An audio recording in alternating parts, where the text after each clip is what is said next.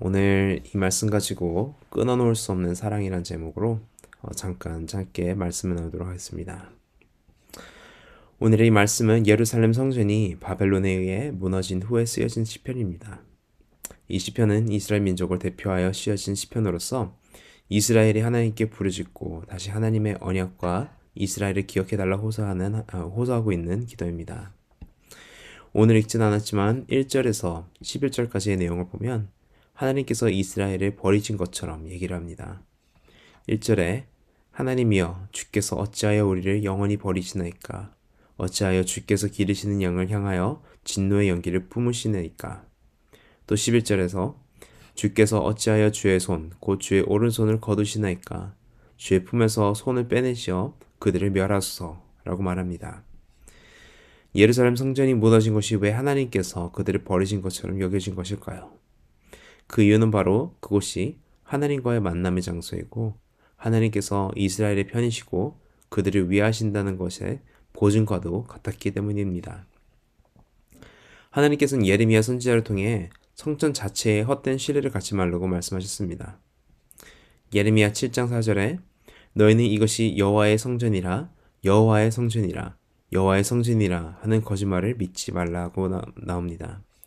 즉 무슨 무슨 뜻이냐면 여호와의 성전이 우리 가운데 있기 때문에 우린 다 괜찮다. 우리에겐 하나님의 율법이 있고 그의 구원이 있다. 하나님은 우리 편이시니 누굴 두려워하랴 한 것입니다. 하지만 그만큼 하나님의 언약의 보증과도 같은 성전이 무너지니 얼마나 세상이 무너지는 것만도 같았을까요? 버림받은 아이와 같이 어마어마한 쇼크였을 것입니다. 하지만 이것은 그들이 하나님을 의지하기보다 성전을 의지하였기 때문입니다. 분명 하나님께서는 이스라엘을 애굽에서 구하시고 그들과 언약을 세우실 때 내가 이스라엘 자손 중에 거하여 그들의 하나님이 되리니라고 말씀하셨습니다. 이 언약의 보증을 성전으로 착각한 것입니다. 하지만 성전이 무너진 것엔 분명 큰 문제가 있었던 것은 사실입니다. 지금까지 하나님께서 수차례 이스라엘에게 경고를 하셨지만 그들은 그들의 길에서 죄의 길에서 우상 숭배의 길에서 돌아서지 않아 결국 그 죄의 결과를 받게 된 것입니다. 분명 이스라엘이 잘못을 하여서 그에 대한 대가를 치르는 것이지만 그들이 느끼기엔 하나님께서 이스라엘을 버리신 것만 같이 느껴진 것입니다. 하지만 오늘 본문을 보면 시편의 톤이 바뀌는 것을 볼 수 있습니다.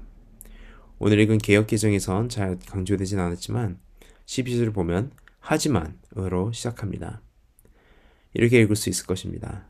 하지만 하나님은 예로부터 나의 왕이시라 사람에게 구원을 베푸셨나이다 라고 읽을 수 있습니다. 1절부터 11절까지 바벨론이 예루살렘의 성전을 무너뜨리고 이스라엘 백성들을 포로로 데려간 것들을 보면 하나님께서 어, 분명 그들을 버리신 것만 같이 보이다가 12절에서 마음을 돌려 하나님의 신실함을 어, 바라보게 되는 것입니다.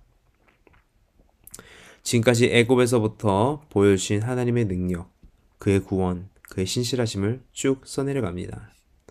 특히 14절에 나오는 리위야단이라는 어, 바닷속에 사는 거대한 괴물, 혹 고래나 악어를 가리키는 단어이지만 오늘 본문에서는 애굽을 가리킵니다.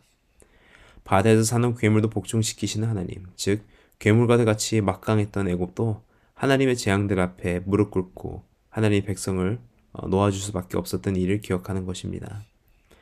그렇게 17절까지 하나님의 권능, 권위, 권세를 차례차례 설명하다가 18절에 기억해 달라고 기도합니다.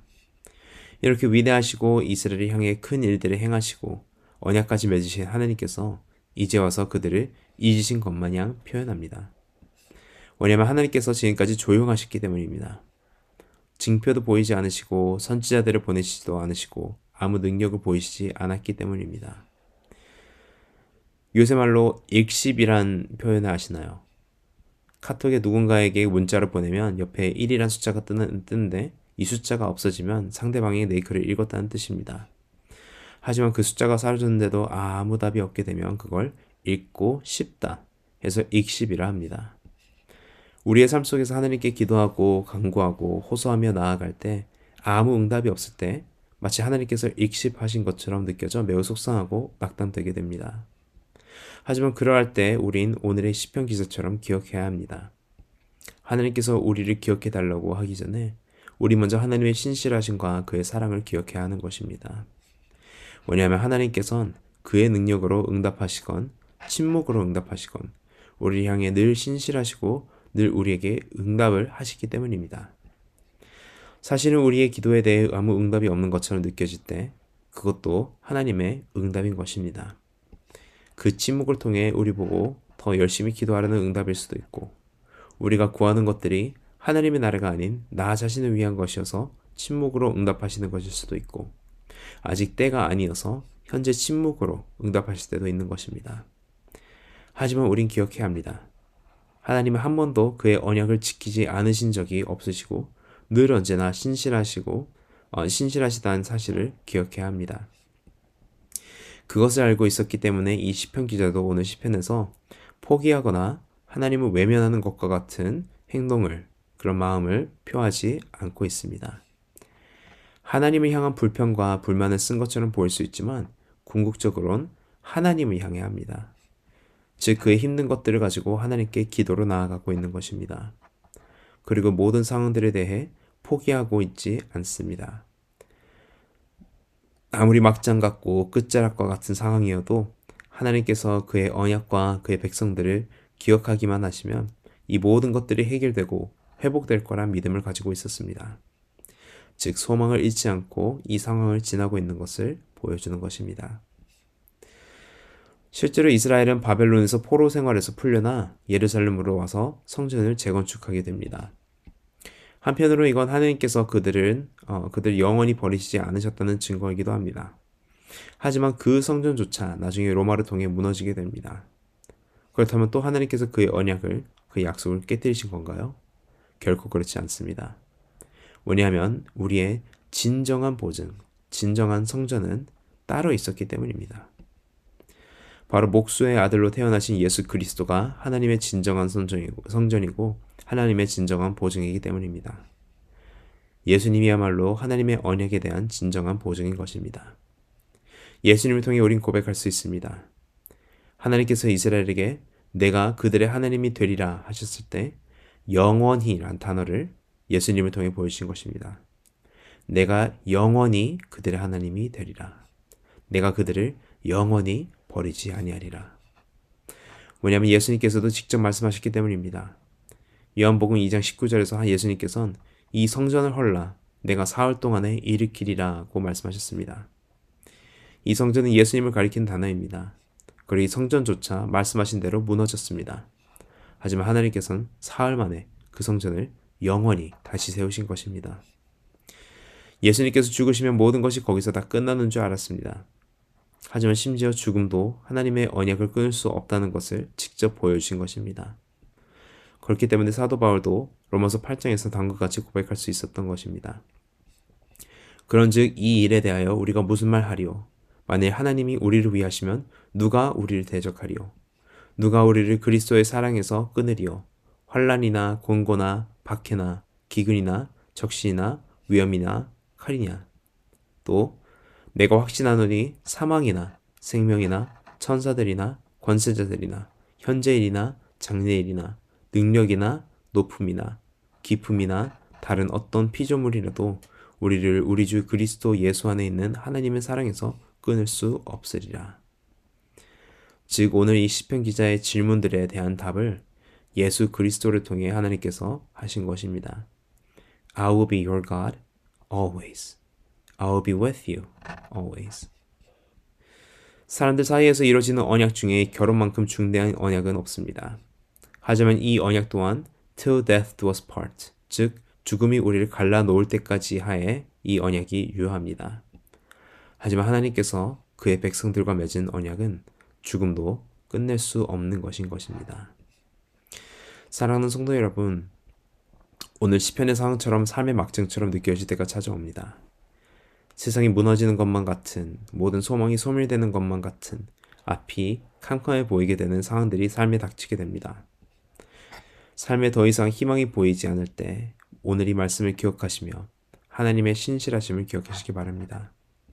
이스라엘을 구원하신 하나님의 신실하심, 그들과 맺은 영원한 언약, 그리고 예수 그리스도를 통해 그 언약의 보증인 자 증명을 보이신 것을 기억하시기 바랍니다.